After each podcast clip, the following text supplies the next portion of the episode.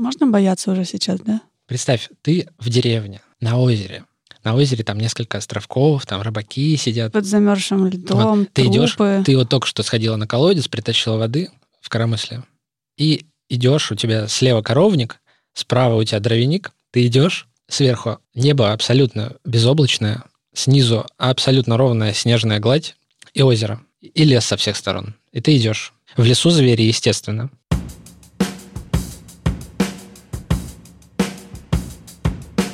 Привет, это «Любимые пластинки», дилетантский подкаст про музыку. Меня зовут Слава. Меня Маша. Меня Вадим, привет. Здесь мы обсуждаем наши любимые альбомы, делимся историями и любимой музыкой. Слушайте нас в любом приложении для подкастов, подписывайтесь на соцсети и становитесь патронами, чтобы получать тизеры свежих выпусков, фотки записей и другие приятные штуки.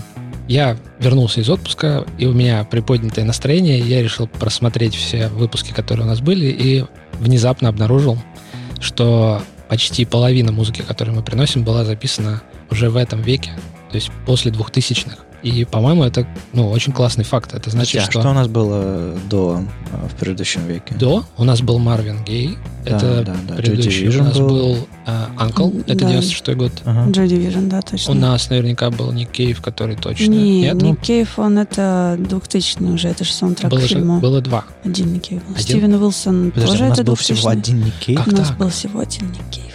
Надо исправлять. Так, и Плант? Нет, Плант это 84-й год, год моего рождения. Это же прошлый век. Да, мы перечисляем прошлый век. Да. Ну, то есть... Я про новую музыку. Ну, нормально. Про то, мне кажется, 50 на 50 примерно, да. Но все равно это хороший результат. Представь, сколько исторически накопилось хороших альбомов и сколько нужно было постараться выпустить всего там за 19 лет. Это классный результат.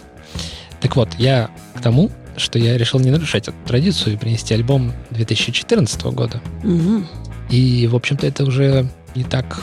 близко. Вроде как 5 лет уже прошло. Почти уже 6. Остановись. Ты свой альбом принес? Self-titled. А что, так можно? Мне вот постоянно там подсказывают «приноси». Нет, ребята, это против правил. Так нельзя. В смысле против правил? Свое нельзя носить?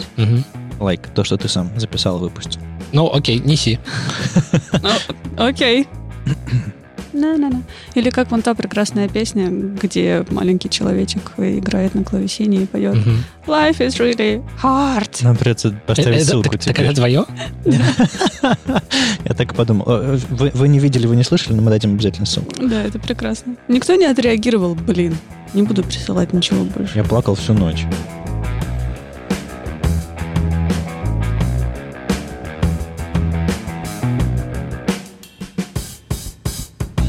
Так вот, что там из 2014-го? Собственно, по названию 22-го выпуска то уже все поняли. Это вы тут сидите, отстаете. Да, камон.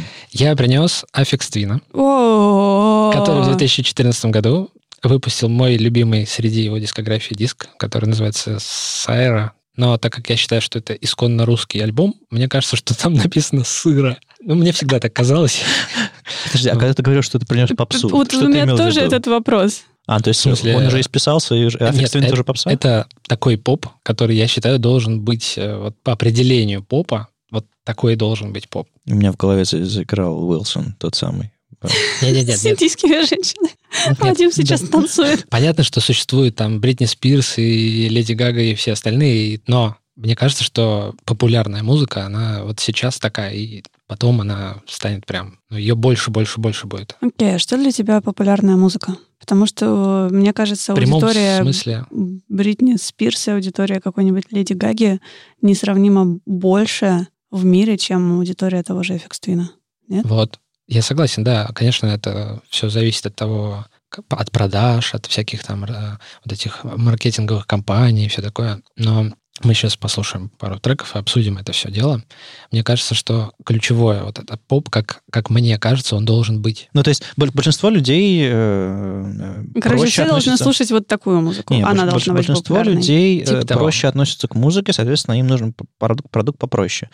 Группы, которые долгое время пишут что-нибудь такое нишевое, узкое, или то, что еще не стало мейнстримом, когда они понимают, что они хотят больше слушателей, больше продаж, они свою музыку немножечко... Они нанимают продюсеров, которые делают музыку успешную, музыкальную, они музыку немножко упрощают по текстам, по ритмам, по многообразию, и, соответственно, получают более широкую публику. Их начинают приглашать на всякие золотые граммофоны. И... Я почему-то вспомнила прекрасную группу с названием Nickelback.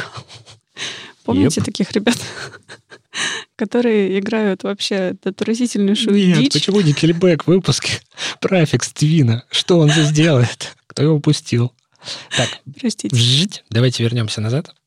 Значит, исконно русский альбом. Невозможно. Русский народный. Да, русский народный. Сыр. Давайте так, смотрите, послушаем песню про холода. Мне кажется, что она вполне подходит. Ты, видимо, болит после отпуска, да? Очень, очень подходит к текущей наступающей зиме. Всего -2. Не-не-не, нет, очень холодно. Трек называется по-Aphex Twin'овски «Сложно». То есть можешь просто номер сказать. Цирклон Ти 14. Может, просто хэш-сумма от размера файла? В скобочках 152.97. В скобочках Stray-Moming Mix. Видимо, тут темп указан в первой цифре. Рабочее название.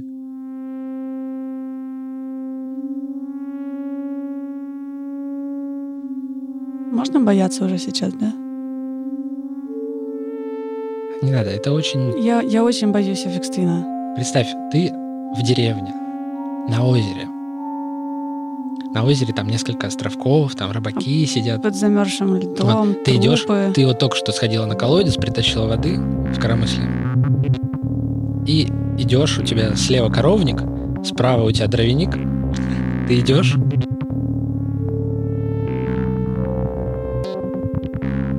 Сверху небо абсолютно безоблачное, снизу абсолютно ровная снежная гладь и озеро. И лес со всех сторон. И ты идешь. В лесу звери, естественно.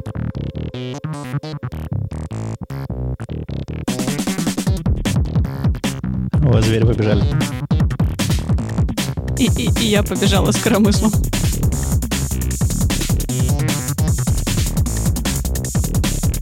Рыбаки бегут, дрова бегут, озеро тоже бежит.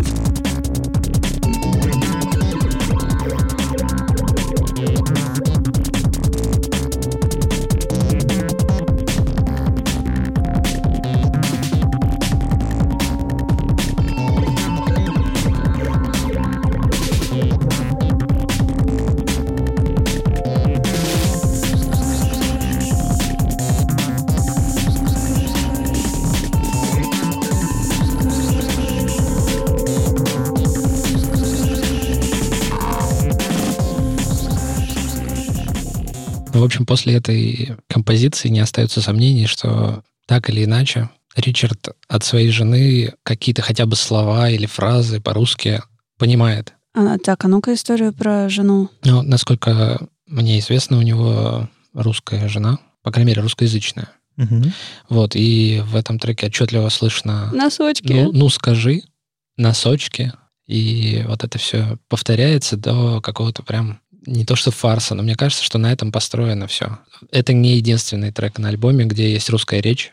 Там есть еще отчетливо слышные фразы, цитата, «псевдорастяжение звука во времени» женским голосом. Потом еще где-то я читал... это ее голос, да? Или... Я точно не знаю, но, по всей видимости, да. Mm-hmm. Это голос, записанный, видимо, какими-то там диктофонами просто у него дома. И, насколько я знаю, по-моему, там еще есть голоса его родителей. Я хочу пояснить вот про поп. Ты меня про спрашивал. Носочки не хочешь пояснить? Про носочки нечего тут пояснять. Мне кажется, это очень хорошо попадает, по крайней мере, в меня, как в русского человека. И я понимаю, что это не просто сэмпл. Это для меня это такая нормальная история русская. Вот мы тут за кадром обсуждали, что мне представляется, что это как-то очень такое уютное артефакт записи каких-то семейных разговоров. Я представляю себе, что его жена учит там ребенка, какие-то слова ему говорит, просит его повторить. Угу. И мне кажется, это очень, с одной стороны, аутентичное, такое уютное что-то, с другой стороны, очень необычное, атмосферное очень. Если бы ты в самом начале не задал тему... Россия, я бы вот эти носочки услышал как что-то вываливающееся скорее из того, что я слышу, чем потому что это один трек. Рядом. Вот если бы ты диск послушал весь от начала до конца, то это не казалось бы странным. Продолжая тему народности, вот мне кажется, что в моей голове, по крайней мере, были старые русские народные песни. до того, как была вообще эпоха звукозаписи, там, эра вот всей этой электроники, один другому просто пел что-то, и таким образом передавались какие-то мелодии, какие-то мотивы, и в этих мотивах были еще слова, какие-то смыслы передавались. Потом появилась возможность записать музыку, и только потом уже пришли все вот эти команды продюсеров с 30 саунд-дизайнерами, которые начинают упаковывать это все и продавать, как бы формируя твой вкус. Ну, на самом деле не твой, а вкус масс. Я, кстати, еще пропустил один момент, когда пришли всякие коммунисты и начали заказывать всякие гимны, восхваляющие их строй. Это как бы не были продюсеры, но это было не то, что у человека в душе, и то, что он хочет петь за столом вечером там, или на озере, плывя на лодочке, вот ему эта мелодия помогает прийти в какое-то благостное состояние духа. Вот мне кажется, что если бы поп возвратить обратно к тому, что человек хочет, что у него идет изнутри, а не то, что ему подсунули в рекламке, в каком-то буклетике, то такой поп должен быть. И мне кажется, вот этот альбом, это вот огромная такая работа, слепок каких-то состояний, прям десятилетий. Вот то, что у Ричарда было, не знаю, в голове или какая-то репрезентация его фантазий. Это очень классно, это живо слушается, и я этот альбом приношу именно в этом качестве. Но это же не популярная музыка по определению. По определению нет, но я хочу, чтобы она была такая. Ну, видимо, это тут же вспышка, и мы в каком-то киберпанковском будущем, где люди... Да, где разрешена продажа кислоты на улицах, и... электрофанк звучит по Первому каналу в перерывах под бегущих коней. Ты можешь мне как-нибудь объяснить, как правильно слушать Aphex Twin? Потому что это музыка, которую мне сложно слушать, не то что альбомами, даже, наверное, для песни. У тебя очень много. То есть я... Мне много, мне сложно, у меня фокус внимания успевает потеряться за трек, и, может быть, я не те вещи пытаюсь искать в них, в треках, например. То есть я знаю, что какую-нибудь современную культуру, современное искусство иногда нужно объяснить, чтобы понять, чего там искать. Может быть, с Aphex Twin тоже что-то подобное можно провернуть, такой трюк? Но мне просто страшно его слушать. Я не знаю, почему. Вот это с носочками у меня тоже, несмотря на то, что это безобидные носочки. Ну, там есть такое крипи. У меня такой холодок по спине, да, вот именно крипи. Вот у меня вся музыка русские такое испытывают такое крипи ощущение, потому что это по-русски там носочки. Это или, не знаю, какие-нибудь чуваки молодые в Лондоне, живущие, прям коренные, что они просто слушают это как звук, который пролетает мимо них, точно так же, как любые синтезаторы, которые там намешаны в большом количестве. Мне кажется, даже если бы там тот же самый голос говорил не носочки, а что-нибудь еще, мне все равно было бы немного не по себе. Ну да, то есть меня больше... Мне кажется, что у тебя, Маша, и вообще у меня схожие ощущения. Тут скорее музыка, которая...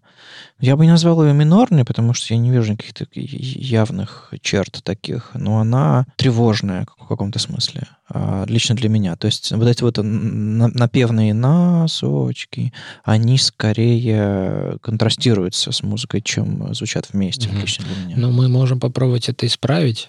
Есть другой трек на этом же альбоме. Я его, кстати, вообще не хотел ставить, но сейчас вот надо менять сценарий и...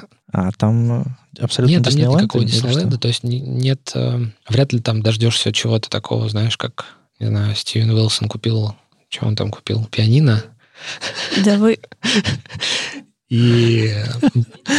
То есть мне теперь не нужно в каждом выпуске... Ну, мы делаем всю грязную работу за тебя. Потому что вы вспоминаете. Подкаст, все уже как бы не отделаться. А возвращаясь к твоему вопросу, как же его все-таки слушать правильно, ну, это, конечно, такая... формулировка насчет правильно опасная, но я могу предложить... Слушаешь, что ты слушаешь, что ты ищешь? Зачем ты это делаешь?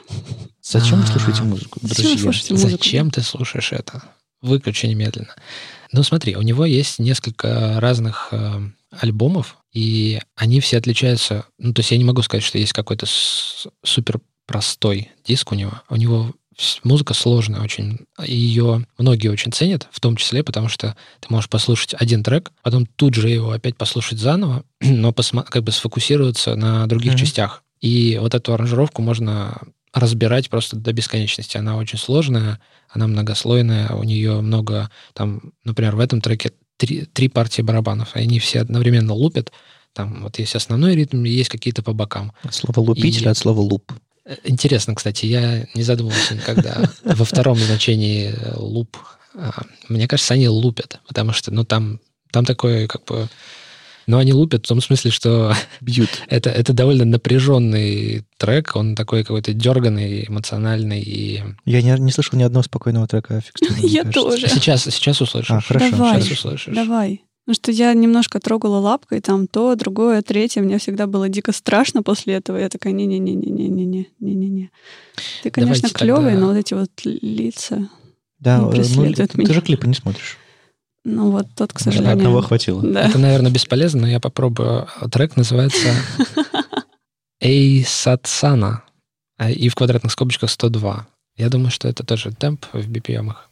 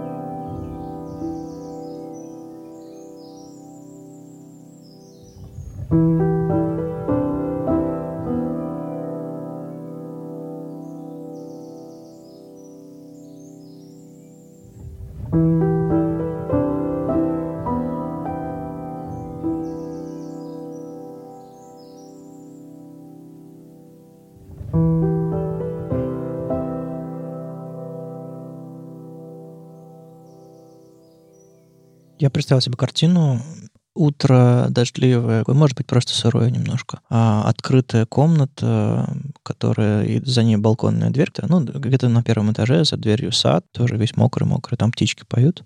После дождя, например, вот в этой комнате такой, ну, раннее утро, скорее всего, стоит пианино, и, собственно, кто-то сидит за этим пианино и играет. И, не знаю, там над этим всем подвешен микрофон, я слышу, как нажимаются педали у этого пианино. Это не педали, это когда... убираешь руки с клавиш. Или они вот отскакивают. Этот, вот да. Этот звук. Молоточек обратно поднимается. Да, молоточек возвращается. Вот, вот этот звук, это то просто... есть это очень сыро записано, в смысле, как будто документально. На диктофон. Да, как будто документальное кино. То есть ты видишь движение камеры, ты видишь, что происходит, ты понимаешь, что камера здесь. Кино, студии, они все прячут от себя микрофон, условия записи, все остальное. Вот это вот такая документальная музыка. Я не знаю, скорее всего, такого термина не существует, но вот я его только что изобрел.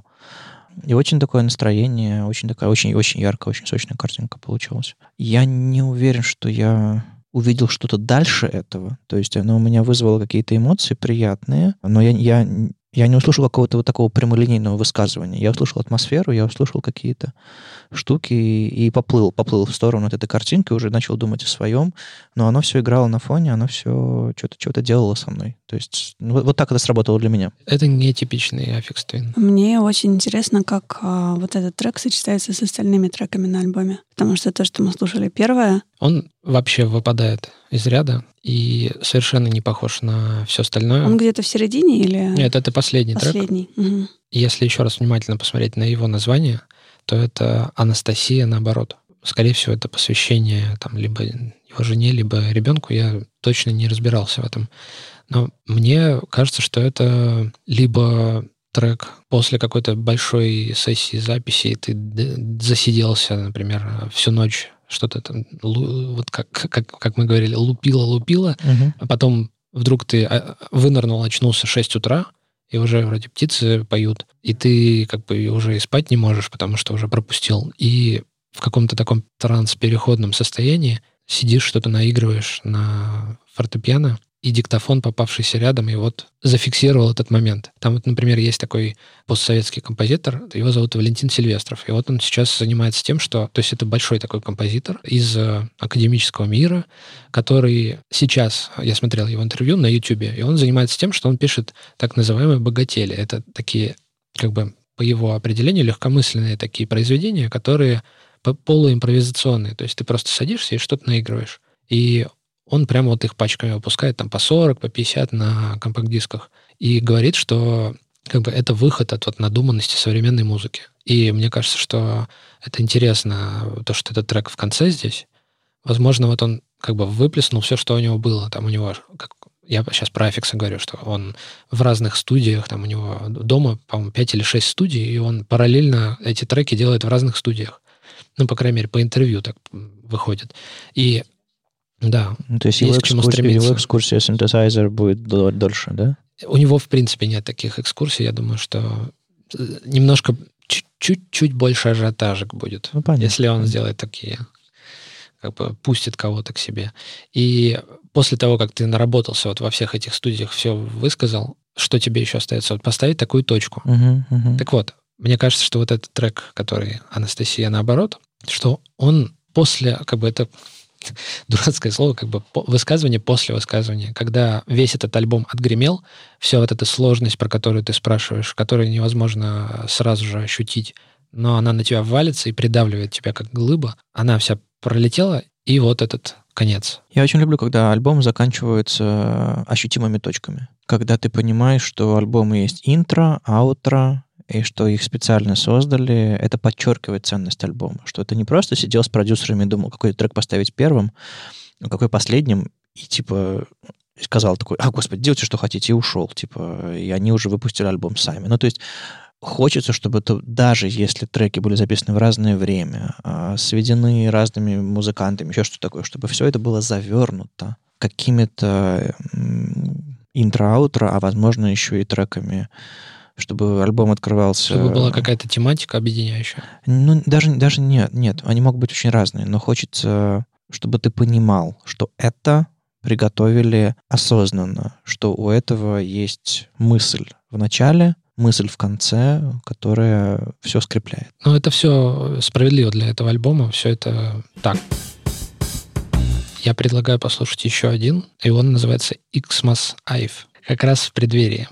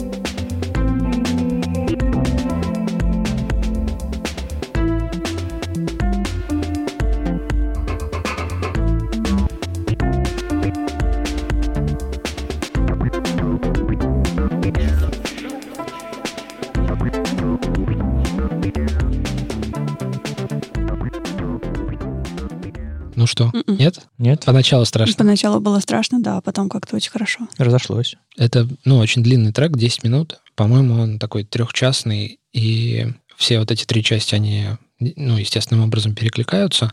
И кажется, что, ну, у него очень тут такое настроение, совершенно далекое от каких-то его агрессивных старых работ. И, ну, уже прошло, в общем, сколько там, 20 с хвостиком лет, как бы сколько можно уже пугать страшилками, надо уже идти дальше, и он это делает. И мне этот диск нравится тем, что он не повторяется, он не похож на то, что он делал в 90-х, это не эпатажные вот эти вот его выходки, когда очень громкий нойз в зал, и зрители расходятся, это не вот эти страшилки, клипы, где какие-то кошмарные карлики, уроды и все вот это вот, какие-то метаморфозы наркотического какого-то толка. Вот это навсегда в голове застряло, конечно. Да, у многих вот. Aphex Twin ассоциируется именно с этим. Вот то есть, с этим, да. Когда он появился на MTV с клипами, все думают, ну, это человек, который как бы тебе сейчас вот нойзом, всяким гличем и всяким стрёмным чем-то таким тебя порвет, испугает, нагнетет. И некоторые за этим идут, на самом деле. Видимо, у Aphex Twin уже подобного сейчас не находят, а идут дальше. Ну, то есть это тоже жанр. Это люди такое ищут. Я, на самом деле, очень рада, что ты притащил этот альбом, потому что я слышала Aphex Twin и смотрела клипы на MTV, и я его боюсь. А вот то, что я слышу сейчас, мне нравится, на удивление. Ну, это прям здорово, потому что один из поинтов, почему я хотел это принести, я хотел показать, что, ну, как он, не то, что он как бы идет дальше, он шел дальше, потому что это 2014 год, что он сейчас делает, это тоже немного другое, но если хотите жести, да, нужно слушать все, что было в 90-х. Все вот эти так называемые drill and bass, когда там в быстром темпе просто сверлят уши, ну, этого было много. Потом был какой-то период, где диск у него назывался Selected Ambient Works. Там много более пространных таких эмбиентных композиций. Ну, вот хорошо, что про него вспомнил. Я однажды в Осло с подругой мы зашли в какое-то кафе на выходных, типа в субботу, где-то по городу гуляли. И там был вечер, ну не вечер, ладно, собрание людей, которые послушали, по-моему, Selected Ambient Works и обсуждали его.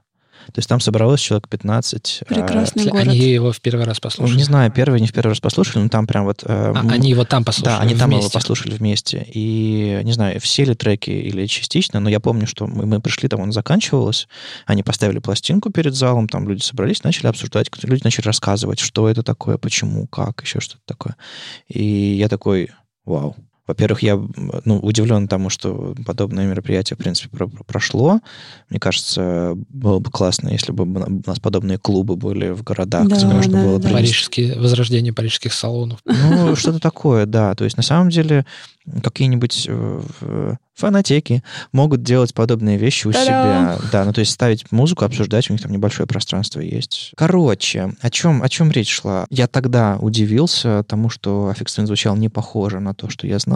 И когда я тогда зацепил несколько треков, по-моему, с того винила, который они ставили, обсуждали, и вот сейчас ты еще больше развеял мои какие-то... Угу. Помнишь, ты ставил этого Легавольта своего? Легавольта, да. Легавольта. Простите. У него сколько там релизов было? Тьма. Там, вообще тьма. 50 плюс. А у Aphex Twin, я сейчас посмотрел в iTunes, всего 10, по-моему, релизов.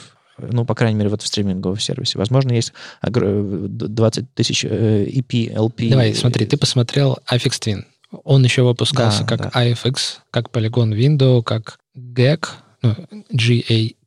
как Power что-то там, Power Peel. И что-то там еще было, очень много там. У него алиасов этих. Ну, я имею в виду, что я открыл конкретно Aphex Twin, и видел у него там 10 альбомов. Ты мог бы какую-то экскурсию провести по этим альбомам? Ну, в смысле, типа, такие-то годы стоит ждать вот этого, такие-то годы вот этого так ждать. А мне кажется, Слава уже все сказала, что самая жесть — это 90-е, а потом все меняется. То есть вектор такой, чем назад дальше к истокам, тем жестче. Чем ближе к современности, тем сложность остается, но он находится в таком положении, когда, видимо, и финансовом, и творческом, когда он настолько далеко зашел, что ну, нет смысла там односложные композиции как-то лобать там пачками. То есть ему это неинтересно, он куда-то движется в своем направлении, и сложность там сейчас прям, я бы сказал, зашкаливает.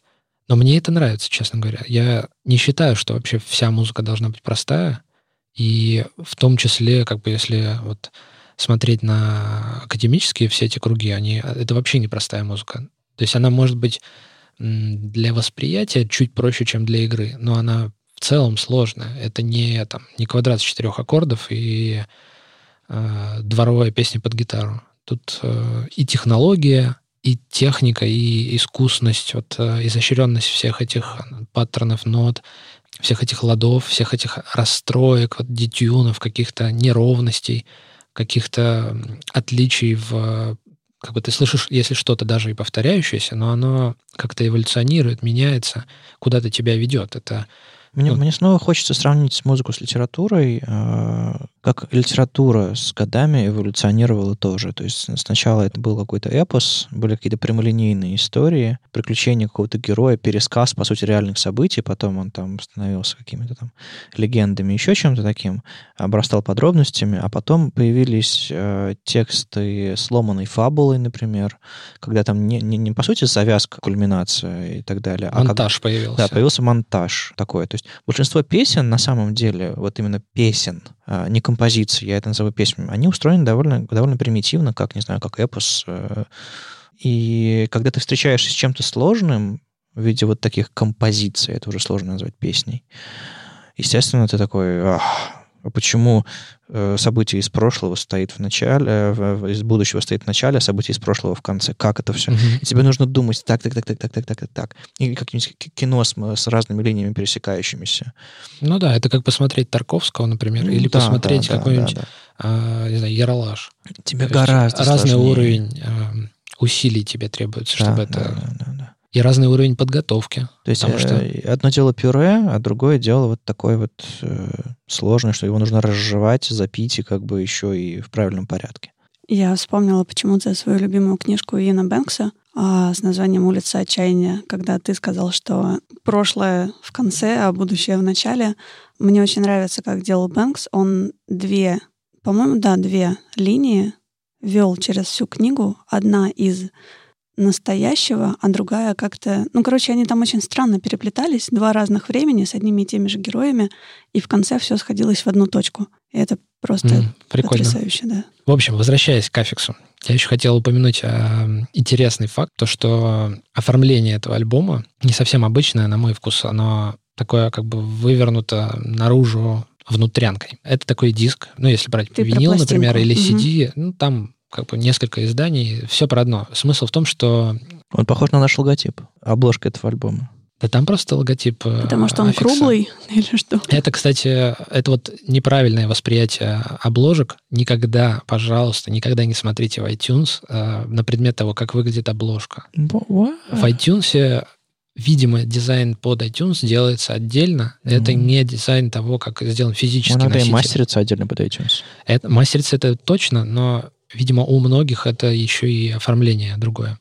Так вот, белый альбом, на котором огромный список, там прям раскладушки такие многостраничные, на котором перечислены все расходы, включая заказы кофе, включая доставку, уличные афиши, организация вечеринок с приватным прослушиванием, CDR-болванки для рассылки на радио в Японию, и то, и сё, и вообще все мелочи, которые были необходимы для того, чтобы выпустить этот диск. И смотришь на этот список. Подвел бюджет. Да, там цифры такие, видимо, из расчета на каждый вот этот диск. Какие болванки? Это 14-й год. Нет, ты что, CDR-ки до сих пор как промо отправляют? Почему нет? Кассету на почту? Кассеты вообще переживают возрождение сейчас. Я всерьез ищу сейчас себе, какой мне магнитофон купить. Потому что кассетный магнитофон... Кассеты — это круто. Когда на это все смотришь, кажется, что они тебе вывалили всю свою внутреннюю кухню, что ты как бы вот берешь просто этот список, делаешь то же самое, записываешь свой собственный этот Syro и выпускаешь. На самом деле, хрен момент. Ты как бы ты видишь все и ничего. Ты не можешь ничего этого повторить. Ты понимаешь просто, какая индустрия стоит за всем этим. Сколько мелких операций, сколько всех вот этих необходимых шагов. Как бы каждый из них вроде мелкий, но ты не в состоянии записать то же самое. Нет главного ингредиента Aphex Twin. Да, нет еще и его лейбла Warp Records, на котором он все это выпустил. Нет всех этих каналов дистрибуции, которые есть у Warp Records, и нет вообще ничего. Ну, в общем, попробуйте повторить эти титанические усилия у себя дома. Инструкция есть. Да, инструкция по применению прямо вот на... Это не разворот какой-то там открываешь, а это прямо вот на лицевой начинается, и все идет. Соответственно, идет. Обложка в iTunes — это... Вот это вот то, что... Кружочек. Да, потому то, что она всегда очень маленькая, и ты вряд ли разглядишь. Скорее всего, это как адаптивные картинки в интернете. Ты... Это просто лого, ничего более. То есть смотрите физический носитель, как он выглядит. Это интересно. А, по-моему, еще внутри был вкладыш с не очень понятной мне информацией, но это, по-моему, какая-то уже, не знаю, задротская тема. Такая круговая диаграмма, список оборудования, который был использован во всех треках. И точечки на пересечении, как бы трек, оборудование. Типа здесь то, здесь это. Смотришь на все это, думаешь... Ну, точно инструкция. Что как бы, да. Ну, то есть, что предлагается мне это как-то пересобрать. Зачем? Знаешь, как раньше к холодильникам давали принципиальную схему? Ну, раньше ко всей технике шел паспорт, на который был разворот такой бумажный какой-то, на котором было нарисовано схематически. Не именно так, как плата была, а именно по схематически нарисовано, какие контакты с чем соединяются. Это всегда шло в комплекте с телевизорами, стиральными машинами, холодильниками, чтобы электрик мог взять эту схему и понять, ага, вот здесь, допустим, контакта нет, поэтому я вот здесь вот там что-то спаяю и переделаю. Я не такой старый, вы не разбирались. Да. Окей. Как там современная молодежь? Да, окей, бумер. Я миллениал. Камон. Да ладно, ты же из предыдущего поколения. Нет, он миллениал, да. И я тоже миллениал. Окей, бумеры.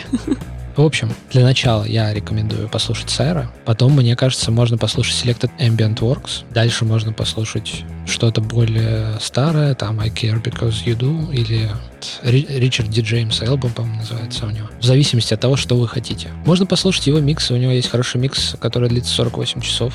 Вообще замечательно. Я до сих пор его слушаю. Я думаю, что... на следующий выпуск нужно поставить просто и уйти, да, отсюда. Это не на следующий часов. Выпуск, это на следующие 2 года. Это был 22-й выпуск «Любимых пластинок», дилетантского подкаста про музыку. И его постоянные ведущие Слава, Маша и Вадим. Слушайте нас в любом приложении для подкастов, подписывайтесь на соцсети, становитесь нашими патронами, чтобы получать тизеры свежих выпусков, фотки с записей и другие приятные штуки. Пока. Пока-пока. Пока.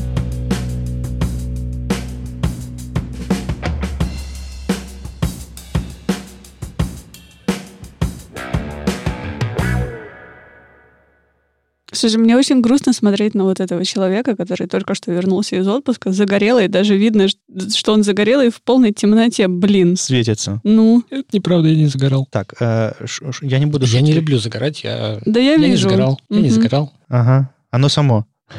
Да, так я просто ходил. Оно на меня светило. Посмотрите на него, да? Под солнцем гулял. Вячеслав. Я был под шляпой.